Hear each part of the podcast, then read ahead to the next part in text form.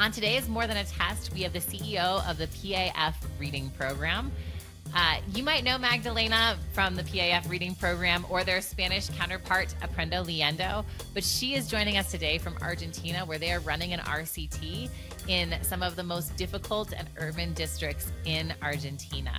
So it's a great conversation about all the things that we've learned about literacy, about how she went from being a lawyer to working in literacy, the expansion of PAF from New York to all across the California and 19 other states. Uh, it's a really, really fun conversation, super inspirational. And please stick around until you hear the story about the principal having students write lightly because they wanted to keep the notebooks year after year. This is one not to miss. Magdalena, thank you so much for being here today. Thank you, Laura, for having me. It's an absolute pleasure. I am actually just totally thrilled because you're actually um, you're from Argentina. Uh, you're in Argentina today. Your president was just elected. Uh, tell us a little bit about what you're doing in Argentina. So um, I lead the team at the Aprendo Leyendo reading program, and we are working with schools, both um, public and private schools in Argentina. We have been for the last four years. So I'm visiting classrooms basically, and I love doing that. I think it keeps me grounded and it keeps me very close to the teachers and the children, and and all the work we do here. And how many schools do you work with in Argentina? So we right now are working with more than 70 independent schools. Many of those are parochial, Laura. I don't know if you know, but in Argentina, um, parochial schools are very important. I would say um, 30% of the student body in the country attends parochial schools, and they're a great option for uh, public schools that are sometimes uh, not performing well.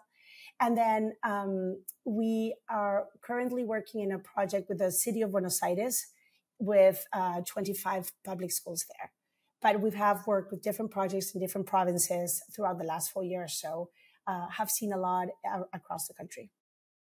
And I would doubt that most Americans really understand the situation in Argentina. Um, and so I know that last night I heard on the news that it, there's possibly a 40% poverty rate. And you were telling me that about half of all children don't attend school. Tell me, you know, what what is it like in these schools? What is it like for these teachers that you're helping? So I always say, Laura, that teachers are my heroes, and I really mean it. When they're in the trenches here in public schools in Argentina, they're doing it out of love and passion. Um, they usually have to work two jobs to make ends meet. And that means that they attend or they have a classroom in the morning from 8 to 12 in one establishment or one school building. And then they take public transportation to attend or be or teach in another school one to five.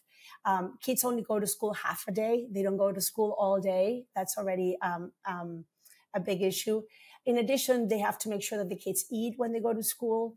Um, and and they have to deal with absenteeism. I mean, when we did a project with Haskins Labs and a local university here, a research project in 2018, we realized, and it wasn't one of the things we were looking for, but we realized that on average, kids attend 101 days of school and the statutory days, the days they should have attended were 180 in any given school year. So kids don't go to school. And that is a combination of there's no public transportation provided by the government. Kids have to take public transportation. There's no school bus um, system. Um, and so there's also teacher absenteeism. And when teachers are absent, kids are sent home. So then parents get discouraged. And if they are having a complicated day before they go to work, they rather not even risk it. Um, if it rains, children usually don't go to school because it's just harder to move around in by bus and, and, and get out of a very poor neighborhood. The slums are usually very muddy. Um, I mean, there's so many factors that you would never think would be barriers to attending school that become very real here. So, um, teachers are heroes. When they show up, they're ready to give it their all. And, um, and, um, you know, I've seen just really miracles at work uh, out of and sheer determination. And they're using Aprendo Leyendo as their as their reading curriculum. Right. And so they're using Aprendo Leyendo as their reading curriculum. And I think the two things that they appreciate the most about it, because they don't have it usually in what the, you know, the government provides them is one, professional development. When they join us and when they start using Aprendo Leyendo, the first year we spend at least 20 hours of, of with the teachers of professional development. And I think that's a luxury that they're not used to and they appreciate so deeply. Uh, teacher colleges are not as, um, if you want, thorough as they should be. And so they suddenly feel equipped to really be effective in the classroom. These teachers usually have 30 children per classroom and they don't have a co-teacher. So if you have knowledge and, and, and, and, and some guidance on how to best teach, you suddenly become a lot more effective and you're not dealing with the chaos um, in the dark if you want. Um, and then the second thing that they appreciate is that they actually get materials, you know, books and and, and skills books and, and, and materials that will help them in their day provide this direct instruction and um, and really meet the students where they are and personalize instruction as well. So those two things make a huge difference for teachers and um, and and it's wonderful. You should also know that in public schools, especially, Wi-Fi is very spotty, and not just public schools, but there it is because they work more than one school. They don't have a desk in their classroom. Everything they carry is in their backpacks with them at all times. So, you know, using technology is a big challenge for teachers as a tool for teaching in the classroom. Um, and so materials, paper materials, it sounds very old fashioned, but it's very effective for them and they truly appreciate it. It's interesting because so much of what you're saying might sound foreign to an American teacher, right? Like kids not having a school bus, for example, or not going to school because it's raining. But this idea of not being equipped with the right teaching materials and professional development is very real right now in the United States because of our flip from balanced literacy to science of reading so many teachers were not getting what they needed when we were doing you know the balanced literacy thing and so let's talk about what you're doing in the united states which is the paf reading program um, which i've heard of plenty of times it's at all of the conferences tell us a little bit about paf and your role there so so things really, you know, this work for me really started with PAF. Um, I met when I took a course um, on multisensory reading instruction at the Windward Institute when one of my sons was attending Windward. Windward is a school for children with learning disabilities in White Plains in the in New York State. And um, I took one of the classes with the author of PAF, Phyllis Bertin, and she. Um, it was because after I took that class that I realized that one, um, there was no reading instruction methodology or program in Spanish that had a methodology similar to PAF. So I approached her initially to work in creating and writing a curriculum in Spanish. But once we met and we embarked on that um, journey, she and I said, you know what, we also, let's just also work together at PAF. And what we did in PAF, it's been, a, it's a program that's been around for 40 years, but we really rewrote it um, to um, you know, bring in the latest research to update the materials so that they're more culturally responsive to the population of children and students and teachers in the United States, and to really have um, redo the strategic plan on how to reach more schools across the country. And that's we've started doing that work in 2018, and it's been you know the second part of this journey, and it's been fascinating. Most of our fastest growing district, you know, uh, state right now is California PAF traditionally was always a, uh, a program very focused in the tri-state area because that's where the authors were. Um, but um, the growth in the last few years across the country has been really exciting, and you know a lot of it is thanks for the awareness and the that is now at all state levels because of Emily Hanford and you know the science of reading, if you want, hyper movement. But a lot of it is also because the pandemic made it very clear that uh, we needed to change the way we were teaching reading if we wanted kids to succeed. So it's been a fascinating journey. And I think I would add to that, Laura, that then as a result, once schools and districts that have bilingual programs know that we have a sister program called Aprendo Leyendo in Spanish, that has also been part of the work we've been doing and bringing in uh, um, together with PAF. Okay, let me ask you a few more things about PAF and then I want to talk again about Aprendo Leyendo. So, there's a couple of things that I think really jumped out to me when I was doing some research on PAF and, and the schools that are using it. And the first thing that I noticed is on the website, it says that it is scientifically proven as an effective reading program. And I feel like these are words you see everywhere right now. And so I'm curious when you say that, what does that mean at PAF? What, what is the research behind that statement? and I guess I would say, like, what can teachers apply when they're looking at other programs that kind of have that same lingo? And what is it? What what what should they think that, that actually means? So I, you know, I think um, the Reading League has come out with a rubric to really explain what that means when teachers are thinking about reviewing programs and really understanding and assessing if they are scientific, you know, if, if they're based on uh, practices or they bring in practices to the classroom that have been um, tested, recommended by research. Uh, that's a great rubric because I think, you know, it, it's not what we say, it's what the Reading League says or other people or communities that have come together and really uh, thought this through. So, um, so I, I, think that's a great place for teachers to go if that was your question because i kind of i lost a bit of, of, of what you were asking me. Well i guess what it like but, what does it mean to you? Like when you feel confident okay. saying that have you just gone through the rubric or is there more to that information about why you're willing no there's a lot more to that information. Sorry now I'm, I'm i'm i'm getting the full gist of the question. So for paf you know paf has been used in schools for many years now and although they haven't had the luxury of doing a randomized control research um, um, pro, you know, project like we did for the Aprendo Leyendo because we had access to public schools in Buenos Aires and we can talk about that. They have had consistent results from districts who have reported, you know, um, their reading scores over all these many years that show that the kids that had that were getting instruction in reading K to two, even in the intervention um, classrooms, you know, self-contained, um, reported um, scores when measured with whatever um, assessment the districts were using, DIBELS, you know, whatever it is that the districts are using at that time, that were at grade level or above um, if they had instruction with PAF compared to other schools in the same districts that didn't. And we have a lot of data. We call it more Laura case studies because they're not, you know, w- it wasn't a randomized control um, research project, which is the gold standard. Um, access is usually the biggest barrier to doing those um, um, projects. And that's why I'm always in touch with researchers like Claude Goldenberg or the Haskins Labs, because when the opportunity comes, when there's a grant, we want to be there. And we are actually working with um, a project on that that hopefully will be wrapping up in, in a year and, and we'll be able to publish results. But, but short of that, what we have is many, many years of case studies that show that consistent um, success story for the schools and the children that were in the program versus schools in the same district or state that were not in the program. So wow, that's, that's, where a- we can bring our confidence. And um, for P- for Aprendo Leyendo, the Spanish program, confidence comes from because we actually did a research study uh, with those characteristics with um, a local university, Universidad Favaloro in Argentina, and um, Haskins Labs, and um, and we're working on a second one right now with the city of Buenos Aires.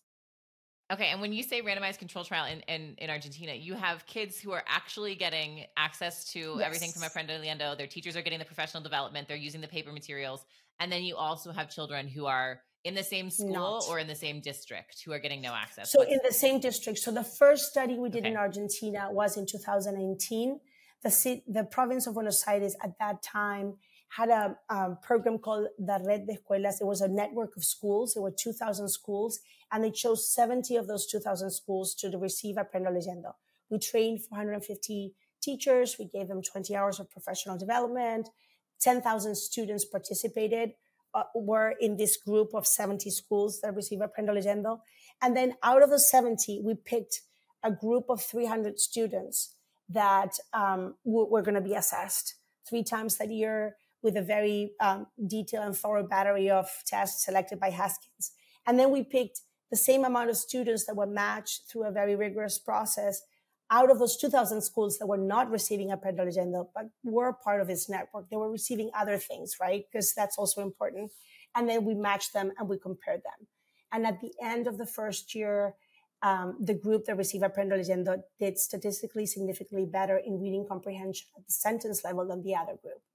Um, wow. As you know uh, from Argentina, um, at the end of that first year, the, the project was supposed to, and the research was supposed to go on for two years, two or three years is the ideal. Um, but then the election, there were elections that November and the, the government lost. And so the new minister of, Econ- of education for the province of Buenos Aires came in and told me, we're not going to do anything the, that the prior uh, administration was doing. We're shutting it all down. So they shut the network of schools. And however, I would say that of all of our teachers in those 70 schools, they all continue to use Aprendo Leyendo undercover. That's why when you ask me how many schools are using Aprendo Leyendo, I know there many more. It's just that officially um, they're not supposed to. Uh, but yes, so we actually had great data, only first year data.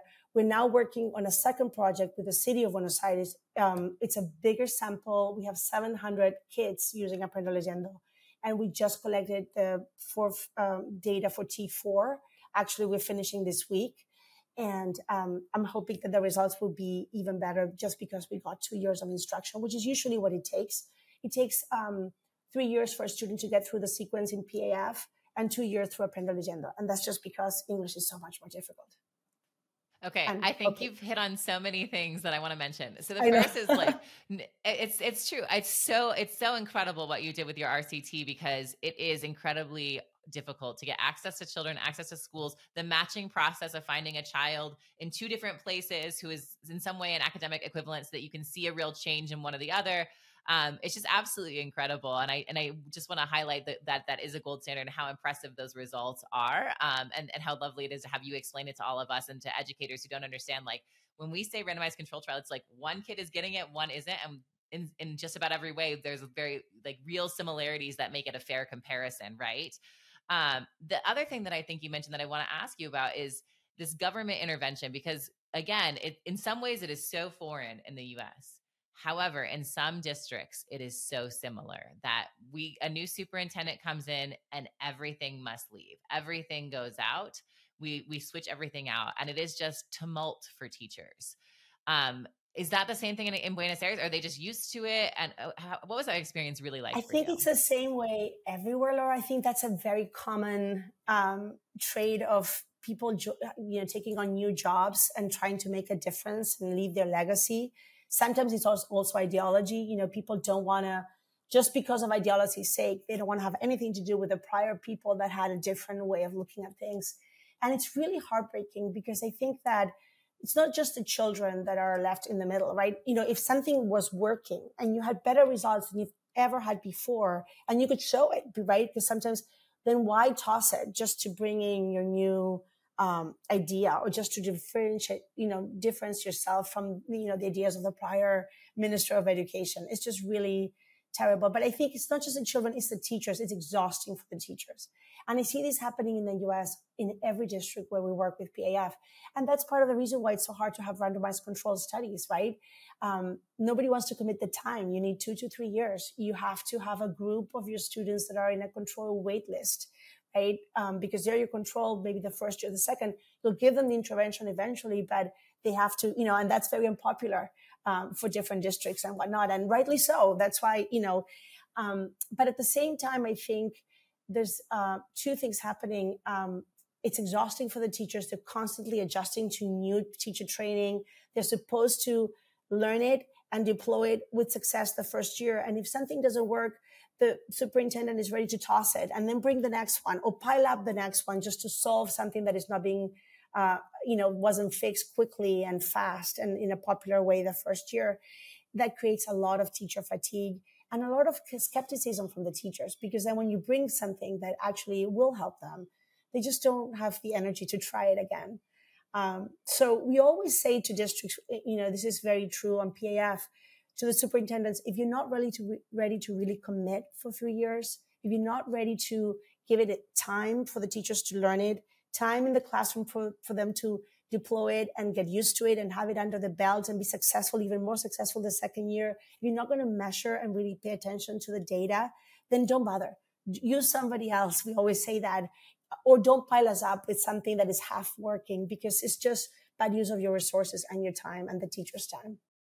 And do most people and do you have people turn away? Do they say, "Okay, never mind, it's too much work. We don't want to do the work?" Or for the most part, do they hear that and say, "It must be worth it"? I think for the most part, when you're candid and they they're like, okay, maybe I, you know, they're they're at least they're candid and honest, and they're not trying to sell us that it's going to be easy and an easy fix, and you're gonna. So I think that creates a lot of credibility for our team. I also think because our team is fully comprised of teachers that either were in the classroom until recently or um, they don't know how to, you know, to, uh, you know, there's a phrase in Spanish where you're selling one thing for the other, you know, selling cat for a dog. They're very honest. And so they just can't, if you want, um, um, hide the facts. Either you commit and you make this effort worth it for the teachers or just don't even bother with us. And we don't want to spend time in your district either, you know? And so I think that creates credibility And then it also creates a lot of confidence from the teachers on us that we are, they, we understand what they're going through. And that's also a, a key part of having teachers in our team. We're all teachers. I mean, except for me, I would say everybody else is a teacher in my team and and then the teachers relate to them right away you know every training every meeting when they say you know i taught oh yeah i taught in chicago public schools oh yeah i taught in white plains i taught in connecticut I, they they just immediately uh, connect and i think that makes a big difference um, I think that definitely makes a big difference for teachers. Uh, it's funny. I was recently rereading the old Larry Cuban book, "How Do I Fix It?" Um, about you know change in schools, and one of the first things he says is that change, you know, creating change in schools takes a lot of risk, and it's risk for the people who have had so many initiatives hurled at them. And I, I can't get that word out of my head, the word hurled, that so often it is just thrown at them. And I think even the way you're talking about it now, of like, this is supposed to be a partnership with teachers, give them time, work with them, is just such a huge shift that I'm sure teachers really appreciate. I also want to hear about one of the things that you really quickly mentioned just a second ago, which is that PAF is a three year program. And um, but Aprendo Leyendo, its Spanish partner is only two years. Can we talk a little bit about that and, and why it's built like that? Well, you know, English is a very opaque language where vowels, uh, the five vowels make many different sounds when combined with other vowels or other consonants. Spanish is very transparent. So um, getting through the skills, the, the basic skills of the alphabetic code and, you know, um, grammar skills, syntax skills, morphology is just so much quicker and easier in Spanish, right? Um, it's also a syllabic language, the Spanish language. So once you learn those vowels, which all make only one sound, which is incredible, um, and then and then you know how to combine them with consonants, it's pretty, you know, decoding is easier. That doesn't mean that you know learning to read doesn't use the same process or it doesn't take the same effort or that fluency can be a challenge or the length of the words. You know spanish becomes full of adjectives. Words become very long very fast um, so there's other complexities but you know the codes are very you know the way the code is uh, built if you want is very different so yes you know on an uh, you know a, a group of students starting with paf and k will probably get through it at the beginning of third grade or at the end of second grade, depending on the students, you know, and we also say you have to pace instruction on where your students are. You can't, you know, building on quicksand is not what we're hoping for. What we're hoping for is very solid foundations. And so we teach teachers how to really, well, we're constantly assessing too, but also teach teachers how to really understand that and pace the instruction accordingly. But in Spanish, it's um, it's fluency and automaticity that take longer. It's not just the initial decoding and blending. So they just are different. I was talking to a teacher in Texas recently, and she was telling me how some districts are trying to say, okay, if you're teaching the short sound of the letter A this week, you do it in both languages at the same time. Of course, it's very different to do it in both languages. And so, you know, it, it just wasn't connecting. You just can't think about it that way. And that's why the two programs are in a way independent. There's a lot of synergies in their um, routines, um, in how you transfer skills that are very transferable in the cognates, but there's not the, the, the sequences don't look the same, and the pace should not look the same. So, um, at one point in my career, I taught bilingual kindergarten. And the story that I always tell to my engineers when I'm talking about this is when I walked in on my first day to teach, you know, half in English and half in Spanish. And I was the only kindergarten class like that. We had an all Spanish class, we had an all English class, and then we had my little whatever it was. and I will never forget that they handed me a stack this big of materials in English and like this in Spanish. I had, you know, it was yeah. like, and and the answer was, "We'll just translate it." and I was like, I don't think it really works like that, but we'll see what we can, you know, like we'll work it out. It, when teachers are, I think I heard you say in California, people are using both programs. Are they feeling like they're getting real resources in both, equivalent and, and, and exact, and what they need, even if it's not the same? Absolutely, and it's in California, in New York City. In New York City, we have a lot of um, schools that have dual language programs where both PAF and Aprendo are working together. You know, I think the research is pretty clear that there's a benefit for native Spanish speakers, for example, to learn to read in their native language at and simultaneously learn to speak and read in the second language that they're learning, in this case, English. So that is unequivocal. Where I see the challenge, Laura, is not just in the materials, which I do think that teachers, that's one of the big reliefs when they see both Knowledge and the PAF. They're like, oh my gosh, this is like, this makes sense. And I'm feeling as equipped for both. But the, the, the, the really, the, the big question for me is what is the best model? right, to bring to the classroom? Should everybody be doing Spanish and English on the same day so that you structure the day um, so that in that kindergarten class you have a block of LA in Spanish and a block in English, and then you coordinate them so that you're not doing handwriting in both because that's not necessary. It's the same alphabet, but you know it really makes in a way it makes sense. Should they be doing every other day, which is what most schools that are in a 50-50 program do? And I, um, I'm not sure that's the best model. I've seen schools do every other week a different language. And that is also a huge challenge when you're in kindergarten learning to read in either language. If you take a week off from one language, the week when you come back is like coming back from vacation. So that's really hard for teachers. So I think we still need to do a lot of research in the US on which bilingual model for implement, implementation model is the most beneficial to students. I think there's no discussion of whether learning both languages is beneficial, but how and how do you bring it into the classroom is still, um, I think, very debated. And I see many different models across the country. We have a partner district in Texas that has 14 elementary schools and five different bilingual models, to your point. So they have one doing halfway through the day, one doing every other day. And I, would be curious to see them do some research around what's working because they've kind of got a similar population doing it different ways. Because I do think this is a question that a lot of people are trying to answer right now. One, like what would work? And then two, what can we staff seems to be the other like layer to this. Um, exactly. That is informing the decisions probably even more than it should be.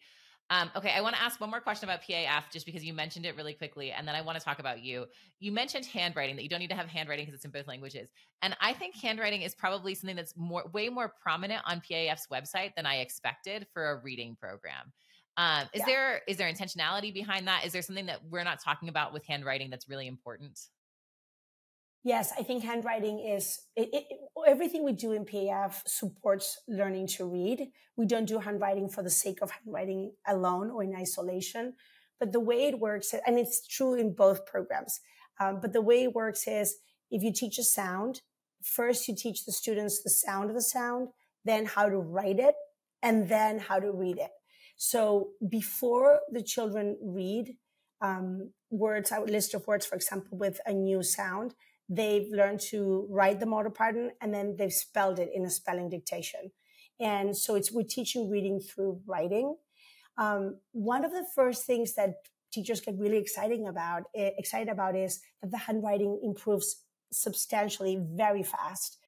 Okay, so in a minute, I want to switch talking about you, but you mentioned something that I noticed when I was on the PAF website and that I've heard is that you know, handwriting has a really prominent place. And I think with science of reading, we don't hear about handwriting very often. And so I'm curious, is that intentional for PAF to be emphasizing handwriting? And is there something that we should be talking about when it comes to handwriting?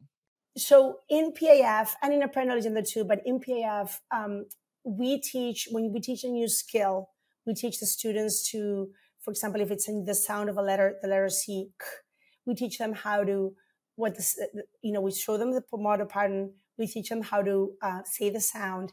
Then we teach them how to write it. And that's where handwriting comes in. Then how to spell it. And only then how to read it in a word list and then in a, you know, in, in context and, and in a chapter book. So handwriting is instrumental to reading, to teaching reading. And we, t- we teach reading through spelling and handwriting. Teachers get very exciting about handwriting because in, it improves very, very fast. You know, that, that's what direct instruction does. It's not that kids have uh, you know, some kids do, but um, most of the time, um, the kids had terrible handwriting is because they've never been taught. Our handwriting instruction is very, very structured and there's immediate feedback. So we're avoiding those, um, if you want, um, vices that then kids, you know, it's really hard for them to break. Um, and, and, and, it just supports the reading instruction. Um, and we almost have to rein in the teachers um, because they get so excited about it. They can spend hours doing it. And we're like, no, no, no, this is not a handwriting program, but it is a very instrumental and important part of learning to read. And uh, it has amazing results. also we think it's it sets the foundation for good writing instruction you know you can't really um, write and express your ideas and put them down in paper or in the computer if you don't know how to, um, to, to write properly and so that's a very important part of it too but mainly it's supporting the reading instruction. It's really fun to talk to you because you have so much information. I mean, at one point we're talking about morphemes and we're talking about, um, you know, different programs across the country and across the globe. And now we're talking about handwriting. But not that long ago you said you're not a teacher and you're not by trade. So tell us you know where where did you start your journey and how did you end up here? So i graduated from law school in argentina in buenos aires in 96 and in 96 um, you know back then we had some years of a lot of if you want um, prosperity or initial prosperity. There was a lot of foreign investment in Argentina. Companies were being privatized. So I went to work for a law firm right, you know, right during law school and then after law school doing project financing for oil and gas. And then was um, hired um, to work for a law firm in New York when I, in, in 97. And I came to do project financing for oil and gas for them. I worked for PDVSA. You know, those were our clients in Venezuela for many years. I mean, and then I traveled to Qatar. I mean, I can tell you it was a really intense career and super interesting. I sat for the bar in New York as well, went to law school just to do some equivalences here to Columbia University. And then when I had my second son, I have three sons. Um, I took some time off to be at home. You know, I used to work really hard and travel a lot, and my husband did too. So it was just hard to have two people on airplanes and, and two little boys at home. So I took some time off and I thought, well, you know, I'm a smart woman, I guess. Um, and I'm going to be home now. So these kids are going to be reading Harry Potter by the end of first grade. I mean, right. And, and my son, Antonio, my second son, you know, the word cat was as hard to read it the first day of first grade as it was on the last day of first grade. I'm like, what is going on? So I discovered the reading could be hard for some. It clearly wasn't for me when I grew up. For, for some students, it can. And no matter how hard you try, and how hard, how hard he tried, he was just not getting what he, the right instruction. I mean, he just wasn't. So we were very lucky that we could send him to the Windward School. Um, and then I realized, uh, I, I guess I first was grateful, incredibly grateful for our opportunities, but then I was incredibly angry. How is it possible that this is the way, there's a way to teach children to read that is the right way, that is effective, that will allow them to achieve their potential. And then every other child in the states whether they have a learning disability or not is not getting it. And then i went down and looked down at south america and i thought wait that's a whole language continent. It's not just like a district or two or a school. And and it just that anger became wait i need to learn more. So i started taking classes and courses where i could at the windward institute at suny purchase and um and then i met phyllis and i, I, I never went back to the law so yes, I, I think I bring to the work very fresh pair of eyes because I'm not a teacher, but I appreciate teachers and and and so you know I think we've made a good team and um, I've loved it. It's my life's work now. This story is so common of people. It's my mother's story, not for me, but my sister couldn't read. Um, of yeah. you know finding their way to science of reading, finding their way to find out that there actually is a way to teach kids how to read because our child, our children are not reading, right? And yes. um, I think it's going to resonate with so many people. You keep saying the name Phyllis, and so I want you to tell us who she is because on the PAF website it says it's a program for teachers by teachers. So tell us about Phyllis. Tell us about the founders, and then how, how do you, how do you kind of like fit in here? Yeah. So Phyllis Bertin and Eileen Perlman were teachers by training. Um, they uh, were teaching in different school. They taught in different school districts, public school districts in Wilton, Connecticut, but they met in White Plains, in the White Plains School District. And they were just very smart teachers. They were fellows of the Orton Academy. They had worked in um, at the Einstein University in different grad programs, and you know, just because they were curious and they wanted to learn more, and they wrote this program because they were trying to solve for those kids that couldn't learn to read, in spite of the best efforts, right? And um, and and they wrote PAF based on that experience. And then from then on, they went to train many, many teachers in the tri state area. And they never had really a model to scale their knowledge, their program, and, and, and create materials. They just, you know, dev- devoted their life to, to training teachers in that area. They, um, and, and working for school districts in this area. And so when I met them, that's what we did. We said, you know, a little bit what I brought in is like the will and the energy, if you want to say, let's take it other places in the country, right? And, um, and, and share this amazing tool with other teachers. So that's what we've been doing since um, I came. I joined their team, you want, in 2018. Eileen is now retired, and Phyllis is still part of the team, and uh, it's been just a fascinating journey. But again, I think Laura, it goes back to these um, heroes, all these teachers that I've met, eh, you know, in Argentina, in the States, in, in other countries in South America. They just are determined to make, um, to give these kids the opportunity to be learners, you know, and they'll do whatever it takes. If it, if they need to learn a new method, if they need to create it, if they need to write it, they'll do it.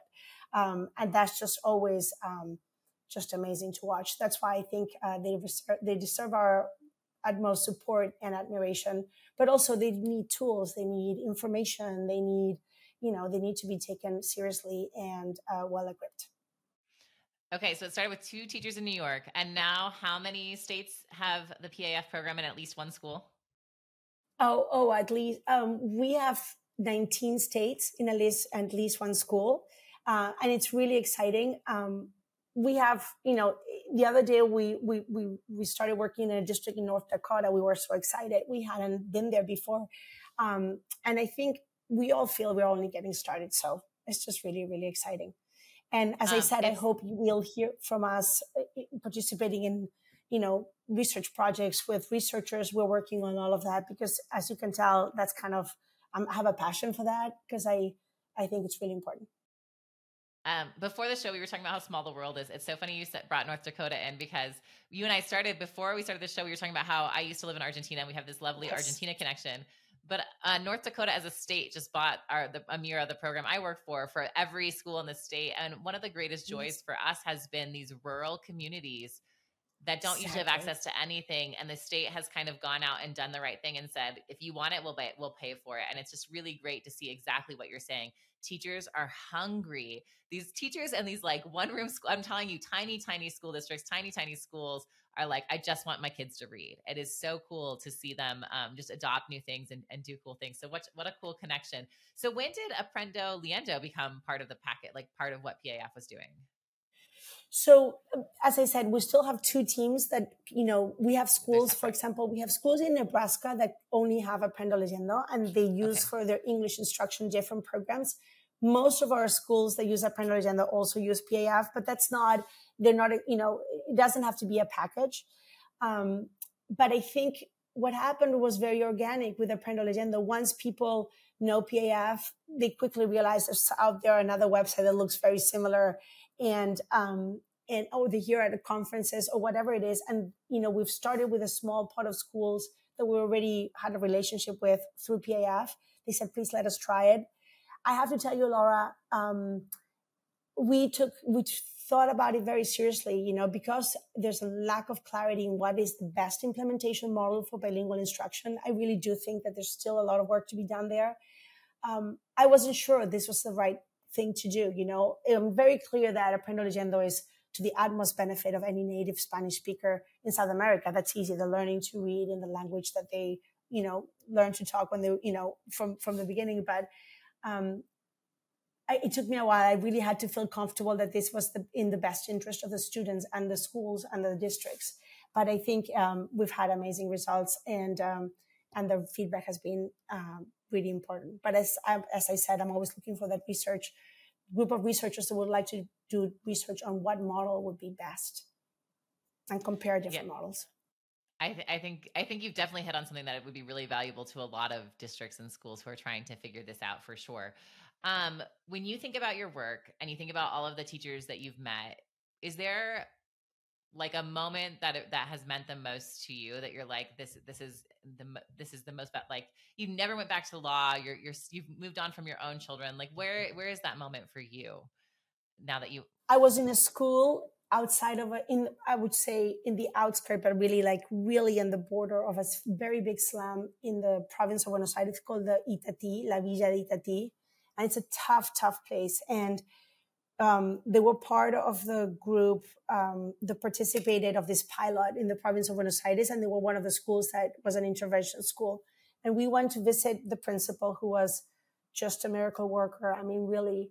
And she told me a story that stuck with me so profoundly um, about learning and reading and going to school and attending school.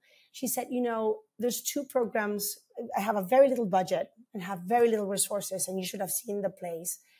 But there's two programs, the two things I'll never let go. One is the, thank you, the reading program, she said. And if I, you know what she did? She was worried that they wouldn't give her the skills books for the following year. So she had the kids um, write in black pencil very lightly so she could erase for the next year.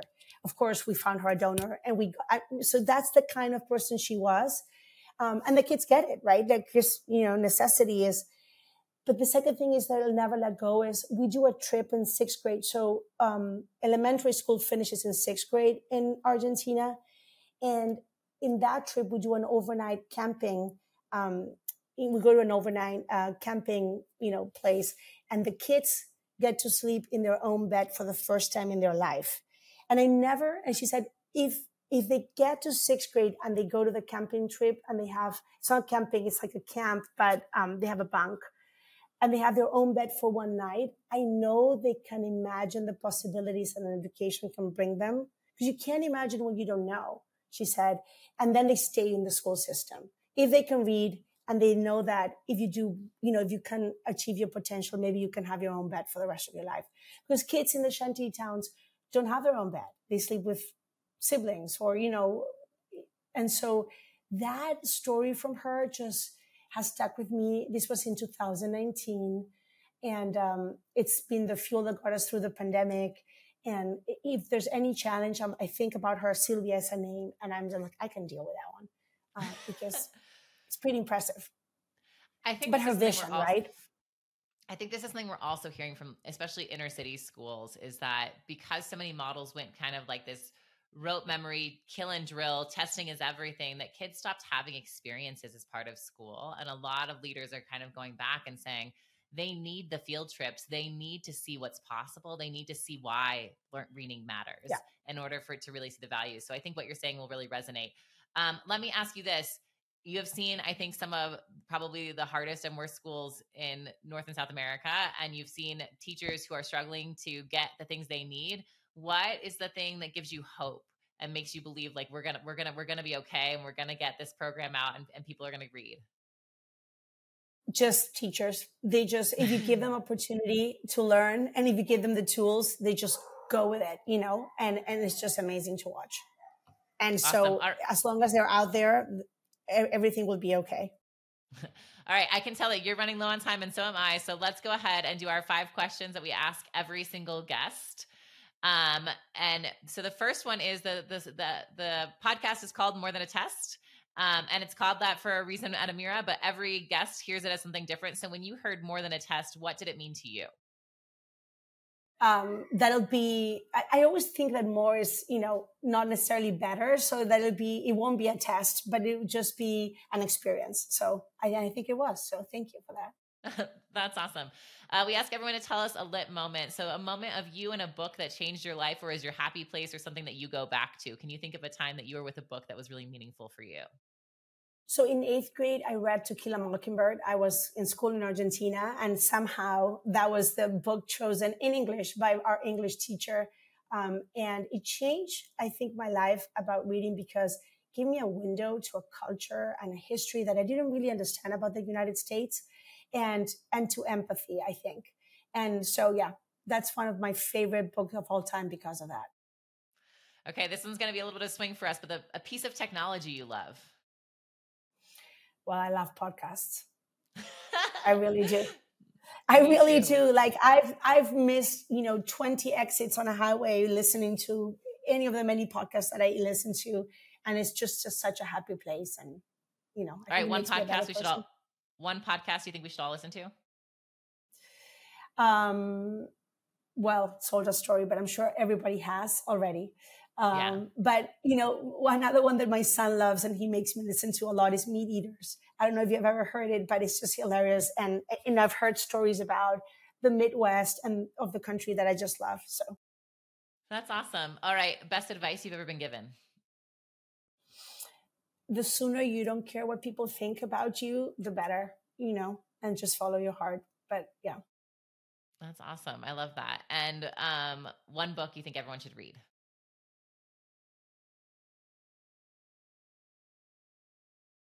I lost the last one, Laura. Oop, I'm going to ask it again because I couldn't hear you. One book you think everyone should yeah. read? The River of Doubt is Teddy Roosevelt by Candice Millard. It's Teddy Roosevelt's um, exploration of the Rio da Dúvida, which is one of the branch, you know, arms of the Amazon. And it's just such a fascinating book about how Brazilian explorers, uh, explorers from the United States came together to map this uh, huge affluent of the Amazon and the things that they went through is just unbelievable. So uh, I, I, haven't read it, but I'm putting it on my list. Um, I definitely have read Do a couple it. about. You'll love it. Okay, I will. Then I'll put it on my list. Awesome. Thank you so much for being here today. Thank you for joining us from Argentina, and thank you for sharing your stories. This has been incredible. Thank you so much. Thanks for joining us on the More Than a Test podcast. If you found this conversation valuable, subscribe to our YouTube channel and find us on your favorite podcast platform. At Amira Learning, we believe every child deserves a chance to become a reader, and we're excited to be part of this conversation. See you next week, and thanks for joining.